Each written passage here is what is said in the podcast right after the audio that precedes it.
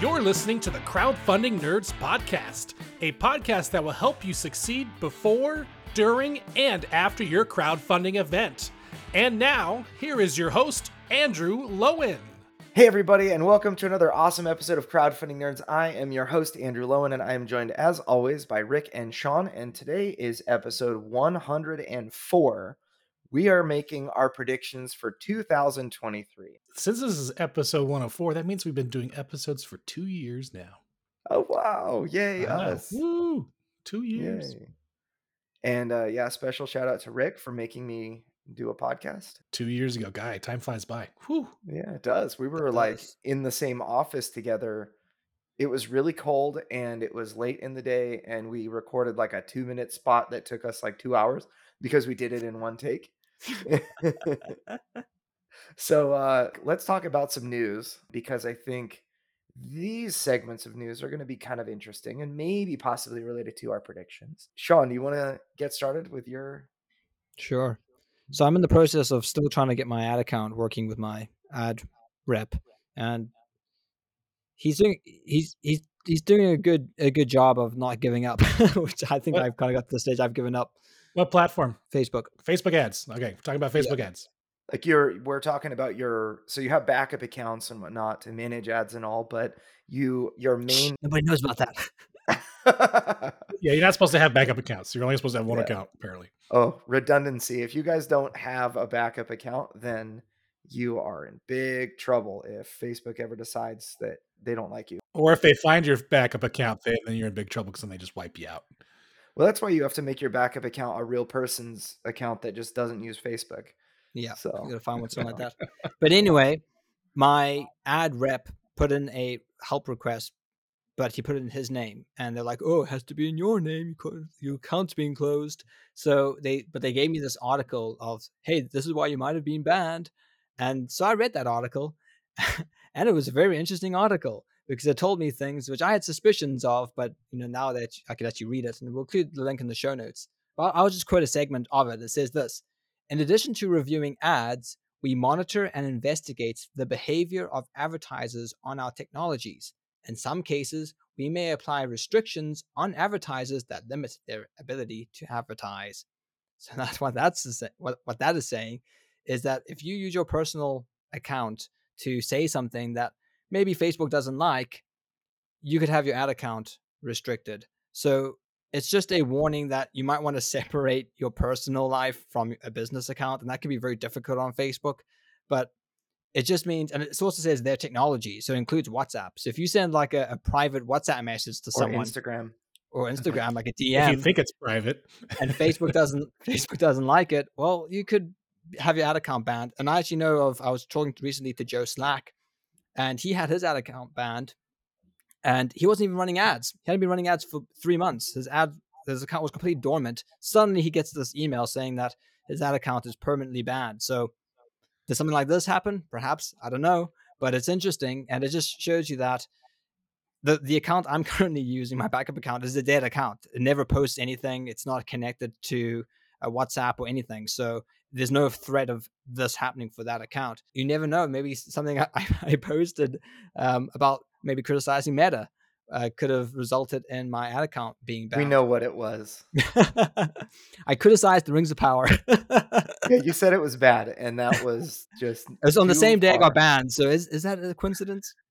I think they should just change the terms of service to say, we don't support free speech, and if we don't like you, that's too bad. You're banned, and we don't care. Well, and that's the reality of social media nowadays. They are controlled by people that are serious ideologues, and you have to kind of get with the program if you want to work within that field. And, Twitter, with Elon Musk, he's just pulling every skeleton out of every closet that he can find alongside all the T-shirts and whatnot.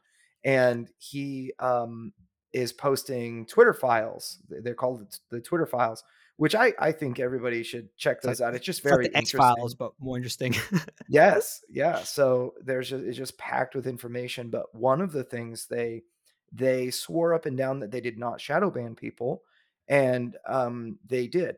They just called it something different. And they you know, like prevented individual like reach throttling, or there's something stupid like that. But yeah, it's shadow banning, visibility throttling. Yeah, so, visibility throttling. That's it. Yeah. So mm-hmm. I was just gonna say this happens on all platforms. Like literally, okay, mm-hmm. when a new platform starts, it's like the Wild West. And like we're open to anybody because we need anybody because we're desperate. And then as they get bigger, it just gets getting closer and closer, closed in, and all of a sudden now it's like, well, if you want to participate, you have to follow these 5,000 rules. And if you break even one of them, you're gone. So, yeah. So I have a personal, I don't know if I'd call it a mantra, but a philosophy that I operate by on social media, which is that I want people to know the things that I value. My family, in essence, things that I would brag about, like jujitsu, my family, board games, and that sort of thing. And I generally stay away from talking about politics, religion, other than, you know, just sharing Bible verses here and there, because I'm a Christian, I read the Bible, and every once in a while I have something that, you know, I have a thought on, and I'll write a little microblog, and that's it. We talked about this a little bit when we had Ross Thompson on together. We kind of got into the, you know, is it a good idea or a bad idea to talk politics on social media? And the way that I look at it is if, you know, actually Michael Jordan was asked one time if he was a Republican or a Democrat. And this was back in the 90s, I think, when he was very popular and he had a shoe line and all of that, you know, and he was like the Under Armour spokesperson, and he didn't want to answer. And the reporter kind of grilled him a little bit, and he's like, look, man, he said, Republicans buy sneakers too. And, you know, it lets you know he was a Democrat, but at the same time, he saw the reality of everybody's got money to spend. And if you want access, then just you don't have to alienate yourself from half of the country, you know? And so I kind of take a similar philosophy of like, you know, there are people that have different views from me, and my, like, what do I want to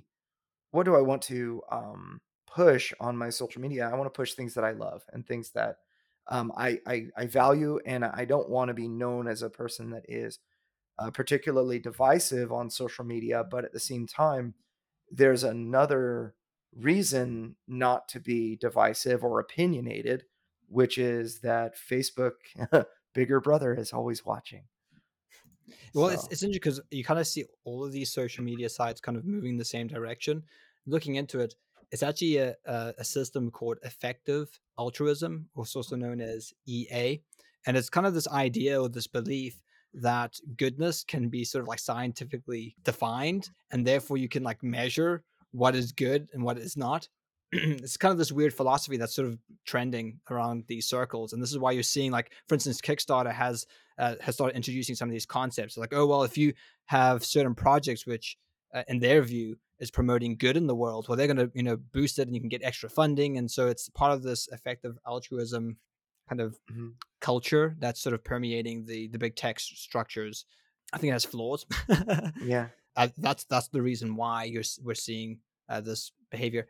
As for Twitter, everyone knew that all social media sites are shadow banning and, you know, throttling. Hey, that's why you have to pay for ads, right? Mm-hmm. Because, you know, there was a time where you had a Facebook page and you could just post and reach everyone that followed you. Now you post, you get what you reach 10%, if 10% of the people who follow your page. So yeah, behind a paywall now. So. Look, they call it boosting, but really it's, you know, uncensor. Yeah, it's funny because as businesses, you know, like you said, you have to start paying for advertising if you want to be seen. But at the same time, people on the other end, the end user, are trying to get rid of advertisements at the same time, like they're trying to block them and whatnot. Mm-hmm. So it's crazy how, you know, on one side you have to put more money to get advertising, but on the other side they're like, well, we're trying to get rid of advertising, like Facebook. I mean, I wish they haven't, I'm surprised they haven't come up with this yet, but like when you watch videos on Facebook, you have to watch their ads. And I hate that. I hate ads. In fact, I have YouTube Premium because I don't like ads. I don't like commercials. I like to watch what I want to watch. And then use Brave, man. I know. But it's also nice because I can turn off like my phone and just listen to it. A lot of times on these YouTube videos, it's just talking. I mean, it's not really video. It's someone explaining something. So you don't really need to see it. I was just going to say Facebook, they don't have an option. So literally I'll watch like, I don't know, a minute of a video. And as soon as the commercial comes on, I just go on to the next one because I'm like, I don't want to wait, you know. So it deters. It's a bad advertising model because it's purposely designed to interrupt your enjoyment of content so that it annoys you to buy premium products. So it's a stupid way of advertising. It's actually a way of stealing, I believe, from advertisers. It's like, hey, let's take your money to annoy people so they buy our premium service. It's like, well, so I think Facebook's model of that using the news feed and at the right time introducing content that people are actually interested in is a far better way of advertising. I think that's why it's so successful as a platform. But I've actually started using RSS and my own personal news feed because you can completely customize it. There's no ads, there's no algorithm. Unless the RSS feed has ads in it. I don't know. Even if it does, that those ads are directly supporting the groups that are actually giving you useful information as well. So I don't mind that too much. Yeah, I was going to say RSS feeds have been around forever, since almost the beginning of internet. And I remember like RSS feeds were really, really big. I must say like maybe early mid 90s. To late 90s. And so people actually they put ads in their RSS feeds so they could make money because people weren't going to their websites anymore. They were just pulling off the feeds. And so it's like, oh, if you're not going to look at the ads on my site, I got to put them somewhere. So you put them where they see them.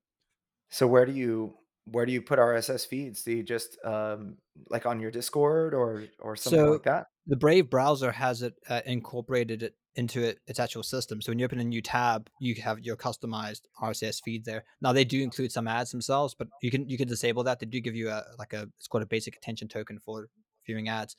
But there's also browser extensions. So I kind of segment them on different browsers. So I have like a work browser I only use for work. So that's where I have all like my tabletop, industry news, an RSS extension for that browser. Then I have like my personal browser, and that's where I have kind of like more personal news that I'm interested in. So that's how I've done it. I've just used either Brave or browser extensions to sort of filter the different content. Yeah. And there's the old standalone, there's also standalone programs that have been out forever, and they're still out there. There's free ones and paid ones. Like the same thing as Brave, like, they may show ads for the free ones, but if you want like your own, like private experience with no ads and nothing, it's just whatever you put in, it's what you get. Yeah. I also use Thunderbird for my personal email. So I have RSS feeds that are in Thunderbird as well. Thunderbird. That's pretty interesting. And also RSS feeds have always been confusing to me. So I feel like I need you to explain them like I'm five.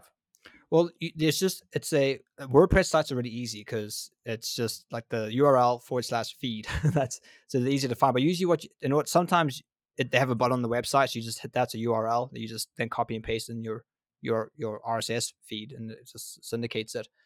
Or sometimes you have to do a bit of digging, and usually you have to look at the source code. So hit Command U or Control U, and then just Control F, type in RSS, and usually you can find it. So most sites have the ability to have RSS feeds or Atom feeds.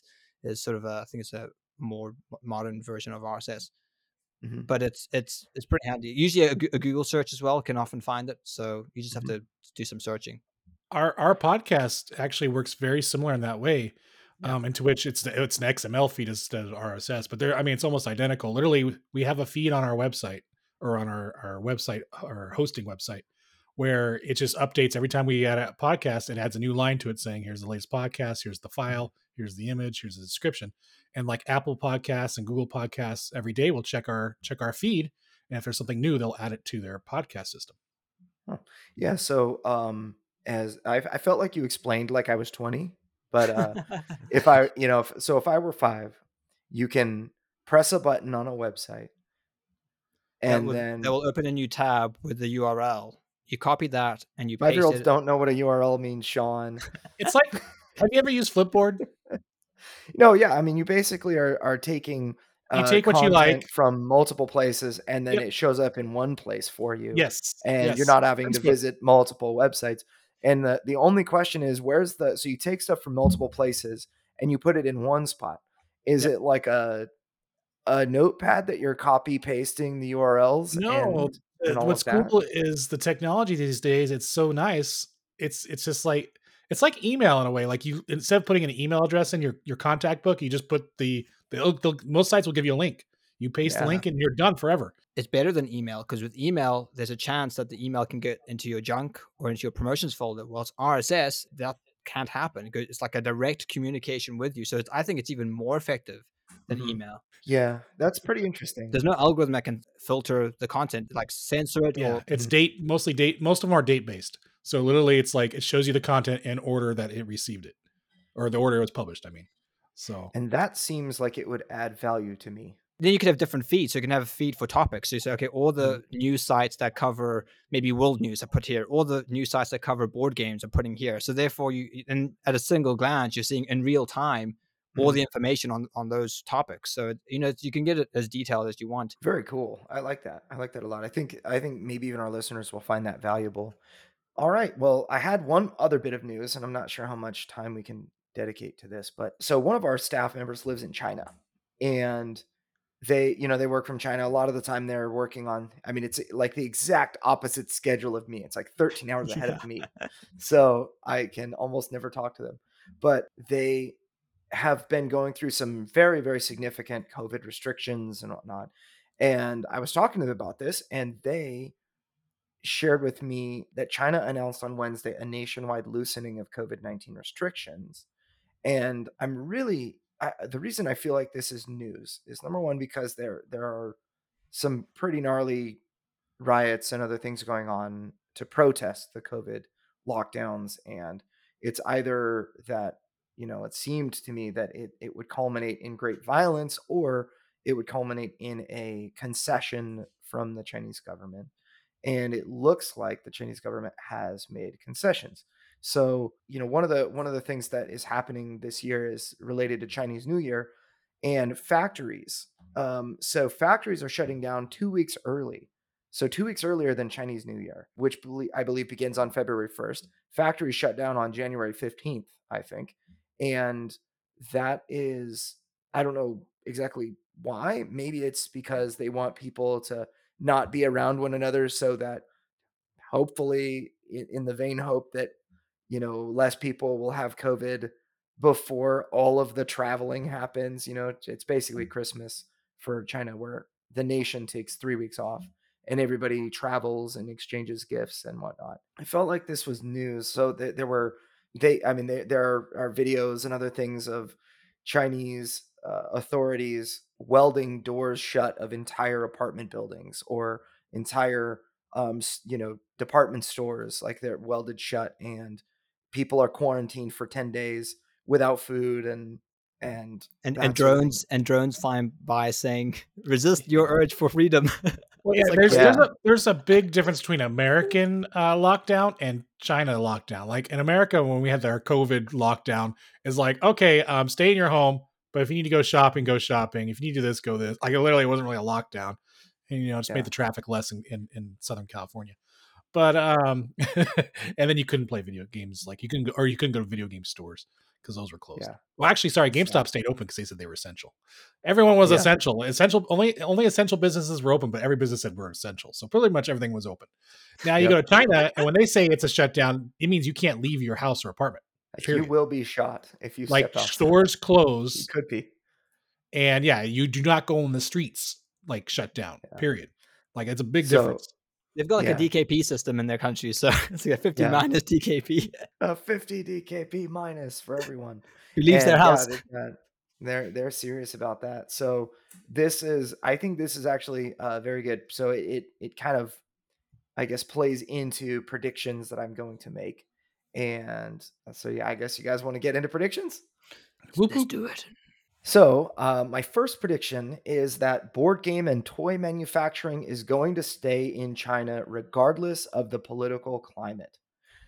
There is a significant move to try to get manufacturing out of China, and it is felt in, especially in the board game space, because almost all of the legitimate contenders for first time or newer game designers are based in China. There are some that are based in Germany, some manufacturers based in the US, and, you know, depending on the types of components that you're looking for, you might get good deals. Like if you had only cards or, you know, something like that. I know Magic the Gathering uses Cardamundi, which is has US offices in Dallas, I think, and you know, and in Belgium, but there are a lot of, you know, depending on what types of components you have, there are decent options. However, most board games use plastic, and that is why I think China will retain the by far the most dominant, will be the most dominant manufacturing country for board games and toys in general, because other countries are not set up to use plastics and to work with plastics. It's very, very, very expensive in the US. You'll get, in general, you know, if you needed to make a dice or something like that, like for Deliverance, for example, we've got 20,000 dice that we're making for or more for our games. And you can't just buy them. You have to actually manufacture those dice. So it's and the only country that does this is, I mean, it's pretty much China, and that's it. So places like Mattel or companies like Mattel that, you know, sell Barbies and whatnot, they're not going to be able to move. Now, there are a lot of nations that are going to really benefit from these manufacturing moves. Vietnam, I think, is going to be the number one nation that will benefit from the desire to manufacture in a place other than China.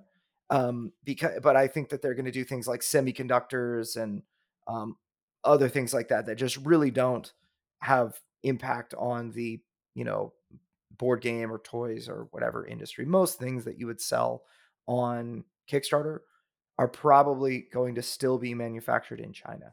And so that's my prediction. And I don't know what you guys think about it. I could talk more. Is that your final answer? Are you sticking to that? Yes. I agree with quite a bit of that. I have some different opinions on what's going to happen, but yes, I do agree with what you say. Yeah, I don't think things are changing, but it's quite worrying because, you know, in 2011, there was the Fukushima nuclear disaster. I don't know if you remember that. And for a time, hard drives just became ridiculously expensive because that section of Japan was like the world's supplier manufacturer of computer hard drives. So I think it's quite dangerous to have a single point of production because you're really creating a single point of failure, right? Mm-hmm. And if China just decides, hey, we've monopolized this industry and we're going to increase the prices, well, who's going to contend with that? Or if they have a natural disaster or if there's a war or whatever, it can then impact the entire global chain, which some would think is done by design. But it's not a good position to be in.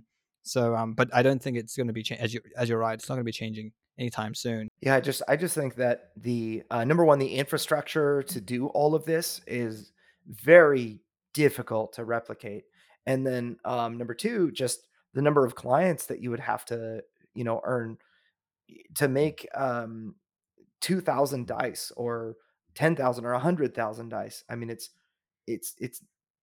requires very expensive machinery. It requires you know, the ability to formulate plastic and all of that. That requires a lot of infrastructure.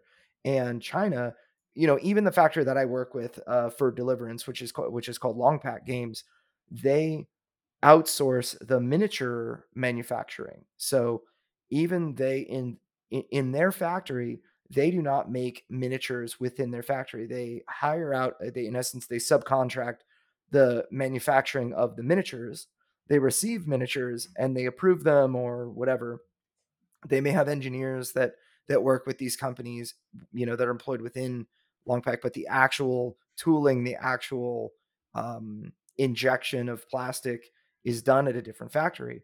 And these factories, you're not going to read about them. They're just used by all of the insider factories. And so it's just, there's not enough work to you know, unless you're willing to lose a lot of money for a long time and have all these other, you know, factories with customers and jobs finally figure out where you are. I just don't think that that's a very easy thing to do. So in regard to plastics manufacturing, I really think that anything that has plastic in it is going to be made in China. Also, the labor cost is very competitive, and so I think that it's going to be a hard one to top. What about glass? Yeah. We should have glass components. Yeah, seriously. Very similar to like the semiconductor chip shortage we've been having globally. There's a problem because only there's 3 manufacturers in the entire world. And of course, if one has a problem, you're screwed. And we've had shortages. And yes, we, you know, for example, in the US, they are building their own plants and whatnot for this. But at the same time, it takes a decade to get it all ready and caught up and whatnot. So yeah, it's going to change, but it's not going to be immediately unless something political happens. Yeah. So Richard's prediction number one, shipping for China has gone down. However, we got a problem with U.S. domestic shipping that I think is going to get worse next year. Diesel has not dropped like all the other gases have. I mean, we're starting to go. I was excited because I was in some weird middle of nowhere. I don't know where I was, but I was doing a DoorDash and I drove by a gas station and I saw gas for $3.99. I was like, whoa, gas under $4. Yeah, you have to trade in your drugs to get that price. Instead of get a free car wash, it's turn in your drugs. And this is in California. This is in California because I just recently stopped. I have to buy premium gas, unfortunately, for my horrible vehicle, but which I've been paying over $5 a gallon, and then now I'm like in the mid fours with premium. I'm like, you know, 4.5 about, and then of course the regular gas, which most people are buying, has dropped from low $5s to now low $4s, and like I said, I got excited because I just saw a $3.99. So it's getting there, but diesel is still in California and also around the world. It's like 5.5, I think, still, it's or maybe low $5s. It's between five. I think it's 5.25, 5.5, and those aren't dropping. So first of all, we still have expensive diesel prices for the trucks that move our products. The second thing is we're having a lot of train issues going on in California with moving trains, getting them going, issues with there's a lot of issues, union issues. I mean, moving issues, lots of issues, old infrastructure issues. I mean, and trains move a ton. We still rely heavily on trains to move things from one side to the other of the country. And so although, like you said, overseas shipping is down, I think we're going to get hit with domestic shipping, and that's going to be a problem. U.S. orders are going to be, you know, in fact, U.S. is like usually one of the cheapest ones when people charge for shipping for board games. I think it's going to go up, and it's not going to be the cheapest ones. In fact, I think UK will probably be the cheapest, and then it'll go up from there. But yeah, we're going to have a domestic issue with shipping. So I think our shipping, although like you said, you know, China's going down, the costs there are going down. I think shipping is going to remain this. For on a consumer end, it's either going to remain the same or it's going to go up. And I believe it's definitely going to go up because of the domestic issues we're having. Yeah, actually, that's a really good point. I am very interested in that. I will say that one way I think that creators can counter the shipping is make sure that your game can fit inside one of the post USPS flat rate boxes. The USPS flat rate shipping is not an ad. Right. It's subsidized. I know. This is sponsored by UPS flat rate boxes. Yeah, exactly. So my prediction, we've had some pretty big board games launches in the past couple of years. So we've had Skyrim, the adventure game. The Elden Ring has just been released and finished funding. The Last of Us, Zoo Tycoon, Homeworld is a game we're marketing, and that's coming up soon. So all of these big video game IPs have got a lot of new blood into the hobby. So I suspect that, and maybe not this time next year, but maybe 2 years, 3 years from now, there's going to be a lot more people in this space, a lot more people in this hobby, because maybe that big IP video game was their gateway game that got them into tabletop gaming, into the board gaming space. So I think we're going to see a larger increase in video gamers transitioning into the tabletop space. And I think we kind of forget how many people play video games. That we just ran a campaign, Goblin Studio, Sandwalkers, and they had community stretch goals. And one of the community stretch goals, and this is a video game, was to wishlist the game on Steam. And they got 95,000 wishlists on Steam through the duration of that campaign, which means that's basically the equivalent of a notify me on launch Kickstarter. Is exactly the same thing. As soon as the game is released, everyone will get emailed. When the game is on discounted, everyone will get emailed. So it's a very similar functionality as the notify me on launch on Kickstarter button. Yeah. They got 95,000 people, you know, hit that follow button. So it shows you just the volume of people on Steam. So I do think we're going to see a lot more video gamers transitioning to the board game space, and as a result, the board game space is becoming far more robust and healthy in an economic sense. Yeah, you know, what's very interesting as well with video games, I mean, they don't make that much on Kickstarter, but you look at a game like Hollow Knight. Hollow Knight made about $65,000 on Kickstarter, and it's made, I want to say, around $10 million on Steam, like 8 million to 10 million on Steam. Games that are on Steam that have a wish list that aren't out yet, when they are become available to sell, you're going to get like 3 out of every 10 of those people that wish list your game are going to buy the game. So those are the stats on Steam. It's actually like 0.28% or something, or sorry, 28% of those people. So 0.28 of those are gonna buy. So if a game is $10 and you had, let's look at it real quick. Doing math. So 95,000 wish lists times let's just say a $10 game is $950,000, and we're going to multiply that by 0.28. So they should make in their first week $266,000 from those wish lists. That was largely garnered through the Kickstarter campaign, you know. So yep. I think it there's some merits to using Kickstarter to launch your game on Steam. Yeah, but I do think these larger video game IPs are going to have a positive impact on the board game industry. You're going to get more bums and chairs, as we say. Yeah, in fact, last night I was watching the Steam Game Awards, the annual Steam Game Awards. And their streaming system crashed a few times. Like the video wouldn't load. And when they did show numbers, because they had a little number count, there was times where it was over 500,000 people on just that stream. So yeah, I mean the Steam, and that's just, you know, award show that most people don't watch. So those people are only watching because they wanted the free Steam Deck. But yeah, so the amount of people on Steam, I mean, out of all my friends, I don't know like anyone who doesn't have a computer, who has a computer that doesn't have Steam on it. Yeah. Yeah. It's very interesting. Very interesting. But I think that just as we get more experienced in video game crowdfunding, that is such a necessary piece of the whole puzzle is Steam wish lists and trying to, you know, just make sure that you win the right to communicate across many different mediums. But it's almost like Kickstarter, and it really, to me, it always has been this, but it's a marketing event more so than a funding event, especially for video games. The word travels fast, and Steam are where people buy video games. So I think Kickstarter is such a wonderful element to just drive additional buzz and eyeballs. And then, of course, the Steam wish list, right? So that was a really interesting one. Very interesting. My next prediction, which this is why I think it's kind of like a tug and pull, because I think, yeah, on one hand, we're going to have more bums and chairs, a greater interest in the board gaming space. However, I do foresee that the global economy is going to have a nosedive pretty soon. We're having a lot of crises, you know, it comes to fuel crisis, housing crisis, and it's a global problem.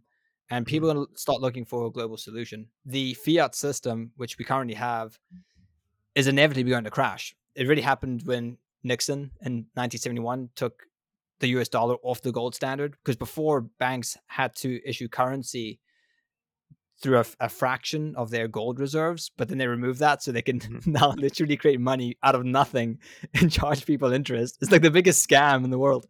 Yeah. And so now we basically have a banking system that's unhinged from reality. You know, on top of lockdowns, and I think even like bureaucracy, like governments, there's far more red tape now than there was in the 70s.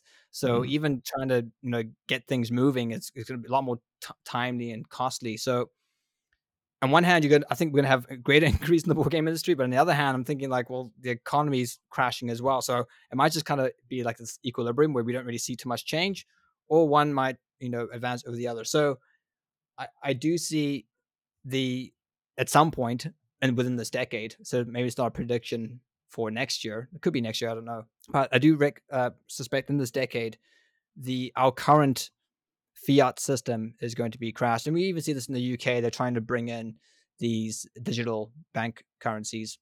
which I think is a horrible idea because basically programmable money. And it'll be connected to the AKP system. That's right. I do feel like, so I agree in part and then disagree in part. One thing that I read, and I can't remember where I read it, but the amount of money in banks right now is higher than it was before 2020. I think that money is actually worth less because of inflation, but it's being spent at a higher rate as well. One of the problems is people don't know what inflation is, and there's a subtle difference, because if you type into Google, what is inflation? It's like, inflation is when prices go up. And you even go on like Webster's dictionary, it's like, inflation is when prices go up. That's not inflation. That is the result of inflation. Mm-hmm. The cause of inflation is the issuing of more currency in the economy. So when banks basically print more money, that then results in prices going up, because your money becomes less valuable. So that's an important distinction to make when understanding this global inflation crisis. And 80% of all US dollars have been printed in the last 2 years or 3 years. Yeah, so your money's less effective as a result of that. Yeah, and that's why the interest rates for the banks go up here in the US when that happens. And they try to, right now interest rates are at mostly all-time high. And then the reason why is because it discourages people from borrowing money, which then brings less money flow, which brings the value back down.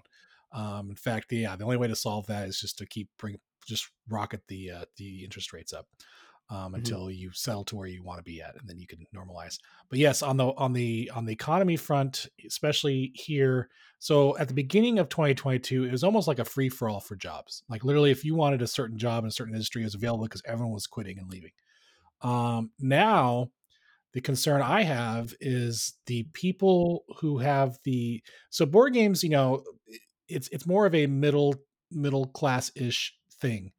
People who are very, who are struggling disposable income, to meet needs. Yeah, you gotta have disposable income. People struggling to meet needs are not going to buy board games. However, there's quite a few people. Well, because of inflation, it might be a great way to hold your assets. You can trade them. Pokemon and then when it gets cold and you can't afford coal or wood for fire in your fireplace, you burn your board games. No, so the problem right now we're seeing, or I'm seeing, and this will affect next year, is that the jobs that give you the disposable income are now laying people off.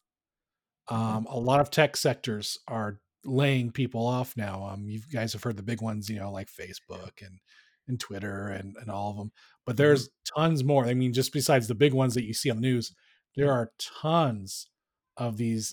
We saw BuzzFeed is laying off like 12% of its workforce, and other companies like that. So when I think everybody is preparing for, they're trying to conserve their spend.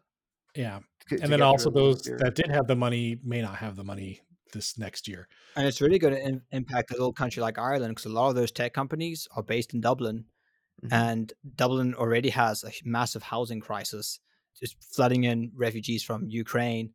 So that's sort of exacerbating that crisis. So I think a lot of these professional people are going to leave Ireland because they're not going to be able to find jobs, find accommodation. Yeah. And just you could tell, even in the US housing market, it was almost earlier in the year, it was pretty much, within 30 days, your house would be sold no matter what. Like literally it's like, up, done from putting it up for sale to signing it off. Putting up for sale, have an offer on day one that you accept. Yeah. And then by the time 30 days has passed, it's gone through escrow and you're set. And now it's about a 60 day. It's pretty much doubled.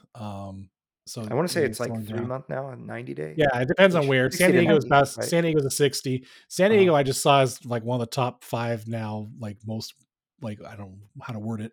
Most wanted cities that people want to live in now. Most prestige cities. It got number 4 on the list that I saw recently. That's awesome. So no, not if you live here. So yeah, so on that point with the economy. Especially in the U.S., I have a feeling we're going to have a lot less disposable income for the games. In fact, I'll just go into my prediction, my big prediction. Okay, so we got a lot of factors in play. We got China shipping has gone down, but domestically, I think shipping is going to go up. So I think we're either going to pretty much. Overall it's going to slightly go up at least to who knows what in the U.S. So U.S. things are thing. Also on top of that, We have the economy not doing as well, with people also losing jobs and disposable income. So that's going to bring sales backers down. I don't think there's going to be as many backers this next year as there is this year. I think we've peaked out on backers for board games. I could be wrong, but I think we're going to be either break even next year, or there's going to be a slight decrease of backers for board games on Kickstarter. And then finally, more people are becoming aware of, you know, like China manufacturing, and they want to find ways to get around it. So board games are either going to get more expensive because they're going to try to find alternatives. Some people try to find alternatives to their manufacturing, or there's going to be more problems in China where it's going to make it difficult for that manufacturing, which means the cost is going to go up. So I think manufacturing costs are going to go way up this next year. Shipping's going to go way up, or up at least. And then backers are going to go down. And that's it. So overall, games are going to get a lot more expensive this next year. However, there's always the big IPs, and they'll still blow it, I think, because everyone wants a big name. They want to have that board game for that big name. I'll say I disagree with elements of this, and I'll explain why. So I think that because I see, one of my predictions was that China is the only option, and so everyone's going to have to continue to use China. I think that there will be no decent alternatives, right? But I totally agree with you for domestic shipping. That's a very interesting prediction. And, in the US especially, and the overall backer pool, I think we may have less new entrants into the Kickstarter backer pool, but of those that buy games on Kickstarter, I still think they're going to buy games on Kickstarter. They may get a little bit tighter with the games they back. You might have more $1 backers that are waiting to see if the game is really good, or waiting to see if it's this one or that one. Whereas before, maybe they would have just backed both, and so I think I can see where that is sensible. The one thing I'll say is that, so this is back in, I want to say like 2015 or so, I was a part of what is called a Sage Talks. It's kind of like TED Talks, but much smaller, more intimate, and but a knockoff. It's much like TED Talks, right? But it's fake. So on my left was the CEO of UGG, the founder and CEO of UGG, and then on my right was the founder and CEO of Stone Brewery, and those are both like multi-billion-dollar businesses. And so it was crazy to be sitting next to these two guys. And there was an economist that gave a presentation. It was to a small room of probably like 200 people or so. There was an economist, very famous, and I cannot remember his name for the life of me, but he said that the generation of millennials and behind them, so Generation Z, they have a lot of money. They stand to inherit more money than any generation before them, because baby boomers and Generation X created so much wealth that they were by far the wealthiest generation of Americans ever to have lived. And so baby boomers and Generation X willing their assets down to their kids and whatnot, it stands at about like $80 trillion in assets that would be willed down. And this economist, who's very, very famous and Nobel Prize winner and all sorts of other stuff going on, he said that, in his words, they're going to spend every damn dime of that money. He's like a New Jersey accent. That just kind of stuck with me. And what I see is that today people pay for experiences. That's what they want. And board games, video games, other types of things, those are all experiences that people are paying for. Twitch TV, and, people are throwing money at content creators that they're watching play games and things. And I think that it's just, they, in addition, look at, like my board game Kickstarter that I ran, I had people that were paying money that felt like they were really a part of something. And I think that's one of the essential elements, that if you want to run a successful crowdfunding campaign, you have to make people feel like they're doing this with you. They're not paying you money so you can do it. They're on the journey with you. And I think that there's a lot of value in that. But I do think that people will spend every penny of disposable income, and they will not maintain significantly sized savings accounts. I think that everybody is pretty much a month or 2 months from being homeless, and, you know, including most business owners out there. I think most businesses, one of the things we learned from the pandemic is that every business has 2 months of, or less of operating income, because everybody shut their doors in, you know, our SEO marketing business. Everybody shut their doors for less than a month, and they were all back to, all the small businesses were back to operating. You know, that just people don't have the ability to stop working and, you know, that kind of thing. They are not stopping their spending. They're actually spending more in, you know, the month of October is when I saw October 2022. They actually spent more in October 2022 than October 2019. And I think that the trend is this vicious cycle that very opposite of virtuous, where people are going to spend more than they have. They're probably going to go a little bit more into debt because they expect that it'll get better, but people are going to continue to pay premium for experiences. And what I thought originally was that people would, in fact, I have another prediction kind of on this, that people are still going to pay, but those big epic games, I think are not going to be do as well overall. So my prediction number 3, I guess. Your final prediction? No, well, they're kind of, 2 are kind of related, but this fear of missing out is going to be less of a factor with larger campaigns. Right now, this last year, we had a lot, really the last 2 years, we've had a lot of very large games come out that are expensive, 90 scenario campaigns with, you know, branching stories and huge games. You know, it's like, you know, the video game scene a while ago had, you know, tons of content was like the attraction. They would design a game with like 16-bit graphics so that they could, or 8-bit graphics so they could, you know, pump it out quickly and just fill it with massive amounts of content. And it kind of moved from that massive content game because people have like 500 games unplayed in their Steam library.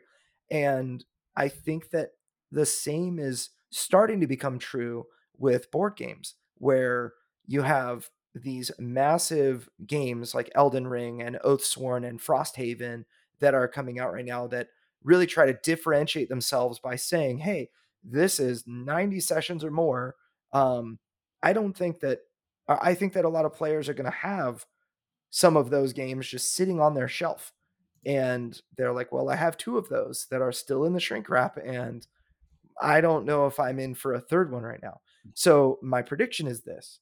I think board games on Kickstarter and GameFound and BackerKit are going to flex back into tight, focused games that deliver amazing experiences that everyone loves, but that are not these massive campaign-driven campaigns.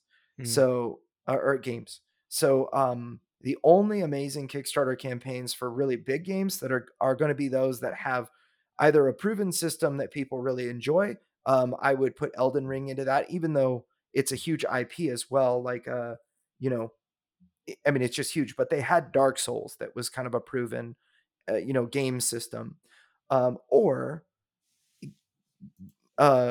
companies that have a really dedicated fan base, or maybe, you know, games that have a really dedicated fan base. One that I predict is just going to crush it next year is the Stormlight Archive. Brotherwise Games did a miniatures only campaign for Stormlight Archive, which is a very, very big book series right now. It's like today's Lord of the Rings or Wheel of Time, you know, and Brotherwise Games is doing a great job with that intellectual property. And they're going to come out with a huge campaign-driven game in 2023. And that's my prediction. And they confirmed that that's the intent, actually, in a Facebook message or public Facebook post. But games like that are going to do really well. And then other big independently created games are really going to struggle, I think, to compete against those names.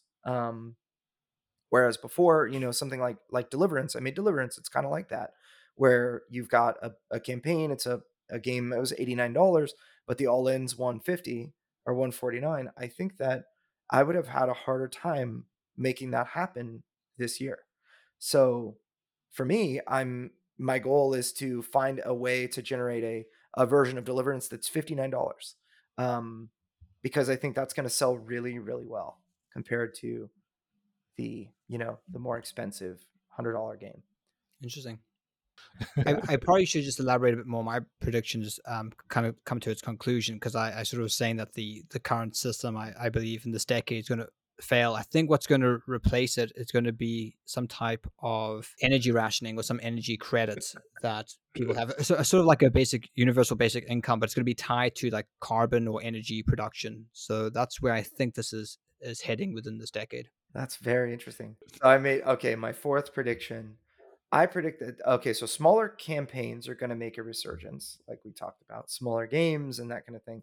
But I think that Kickstarter's organic traffic is going to begin to fracture more into BackerKit and GameFound. Ooh, interesting. I think, so I think that right now, Kickstarter, in my opinion, is the clear biggest player in crowdfunding, and especially when it comes to board games, which is their largest category. But BackerKit and GameFound have been working to take that market share. And Kickstarter, up until very recently, has failed to deliver a better, to continue to improve on the experience that their creators have when crafting the their stories and campaigns, and that backers have when searching and so on. And so, but up until this point, I feel like Kickstarter has maintained the dominant organic traffic, where people go to Kickstarter.com and then start searching for games or searching for, their stuff. I think that the games category is going to start, the organic traffic, people are going to start to look at GameFound and to look at BackerKit, because I think they're always going to have at least one really fantastic project on each of them. BackerKit had Spirit Island, which is a huge game that everyone loves. It was an expansion crowdfunding campaign there. And then it had Frosthaven minis or whatever, which is, everyone knows Frosthaven and Gloomhaven. And I think they have like some really big partners that they're able to, to score. And I think that this is actually going to have long-term ramifications, where less people are going to search Kickstarter stuff, even though Kickstarter is very well established with things like, hey, your friend backed this campaign, or those campaigns are recommended to you. I think that BackerKit and GameFound are going to start to absorb much more organic traffic this year than they have in years past. They're going to Amazon it. And I 100% agree with you, but I thought that was sort of like a given. Everyone's going to know that. However, I'll add on to that and say that there's going to be at least one or two new big guns that come in next year. In fact, especially think of Board Game Geek. Mm-hmm. Like the trust in Board Game Geek is so high. If they started their own, I think it'd just be crazy. People would be like, oh, everything's on Board Game Geek. And they would have to leave the platform to go get their game. So I think that's true, of course. I think there's going to be, like I said, one or two more bigger players in it as well.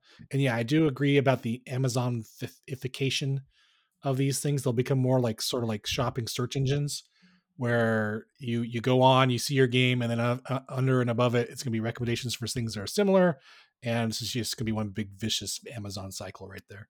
Yeah. The one thing I'd like to see with GameFound is that if it became a little bit more sophisticated in terms of suggesting games for you. So what I think they should do is when you create an account, just say, what games do you like? And you kind of check these boxes, and that kind of then builds a profile of you, so that when a game that sort of meets some of that criteria is released on the platform, you get a notification. Oh, we know you like dungeon crawlers with fantasy themes. Well, this latest game here, we just found a game for you. Here's GameFound. So I hope some of that starts to happen a bit more with GameFound, because right now it just seems like an alternative platform, but I really feel like they need to start moving into a space that Kickstarter currently is not fulfilling, and ready to be sort of a, like, as Richard, you were saying, this sort of merger between like a database of games and also a crowdfunding pledge manager platform slash community, because I think, you know, Board Game Geek sort of hits that community space as well. So I really hope we see that these types of things flesh out with these other crowdfunding platforms, because I think it's just going to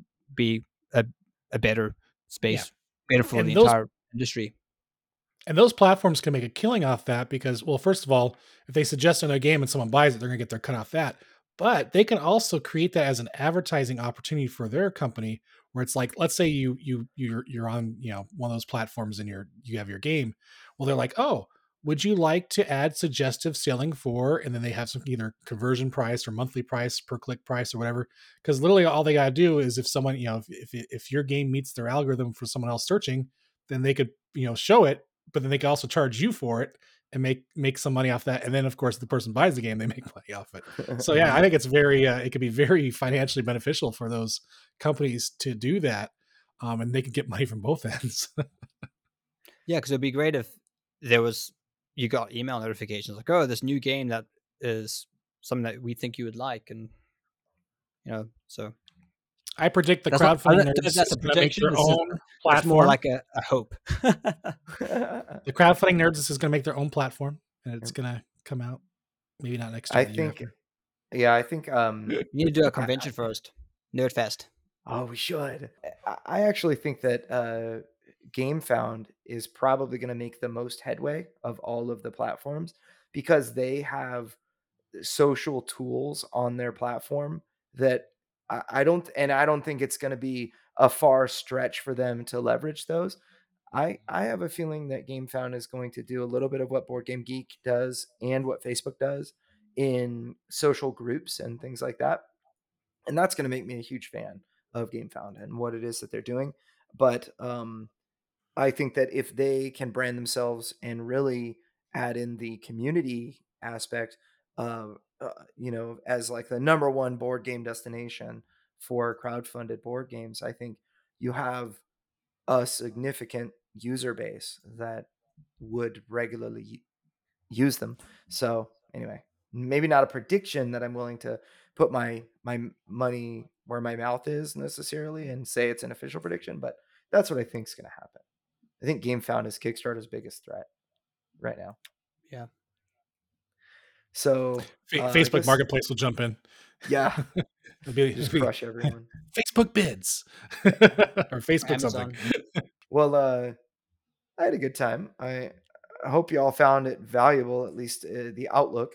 Some of it was negative. Some of it was positive, but all of it is just based upon our experience. And so we are very open-minded to being wrong. And I hope we're wrong with some of it. And I hope I'm right with others. So, hopefully this makes you more prepared for next year and go make a ton of money and then hire us too. Right, Rick? That's right. And speaking of that, that's all the time we have for this week's episode of Crowdfunding Nerds. Join our discussion online on our Facebook group. Let us know what your predictions are for 2023. We'll have a post up there and you can just put it in there and we'll have a nice discussion to see if, we agree or disagree on different aspects of the crowdfunding community. And of course, as always, if you enjoyed this episode and would like to listen to others, please visit us, I can't talk today, at crowdfundingnerds.com. Yeah. And happy 2-year anniversary. Not a new year, it's a 2-year to Crowdfunding Nerds. Yep. 2 years. Whoop, whoop. And until next week, stay classy, stay cool, but always stay nerdy.